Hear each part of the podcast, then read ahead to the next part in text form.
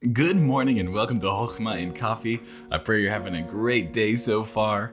Now, today we're continuing through Psalm 119. We're in section Tzadeh, uh, which is funny because it is so close to the first words, or at least the first word of this uh, section. And this word is repeated throughout the entire psalm, and that's tzaddik, tzaddik. And tzaddik means righteous.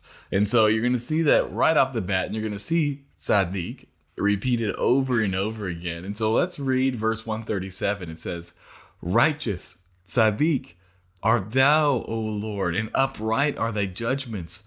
Thy testimonies that thou hast commanded are tzaddik. We see it there again, are righteous and very faithful.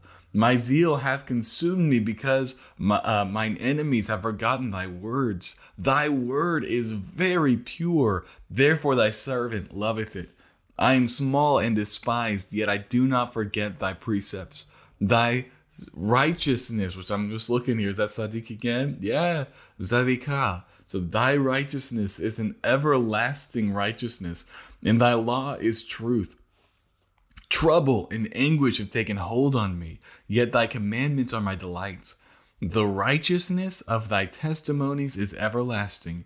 Give me understanding, and I shall live. Wow, man, so much goodness in here, but I want to give you one truth this morning, and that's this. In the same way that God is righteous, his word is righteous.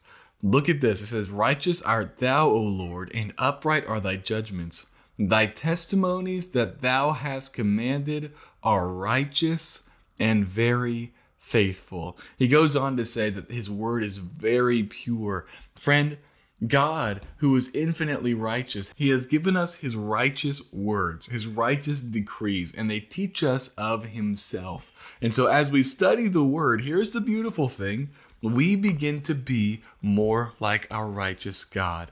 The more that we are with His righteous word, the more that righteousness impacts us and changes the way we see things and changes the way we act. And so, friend, may we love the word. And as we love the word, may we not just stop at loving the literary, you know, genius of the Bible, but may we move on to love the God of the word.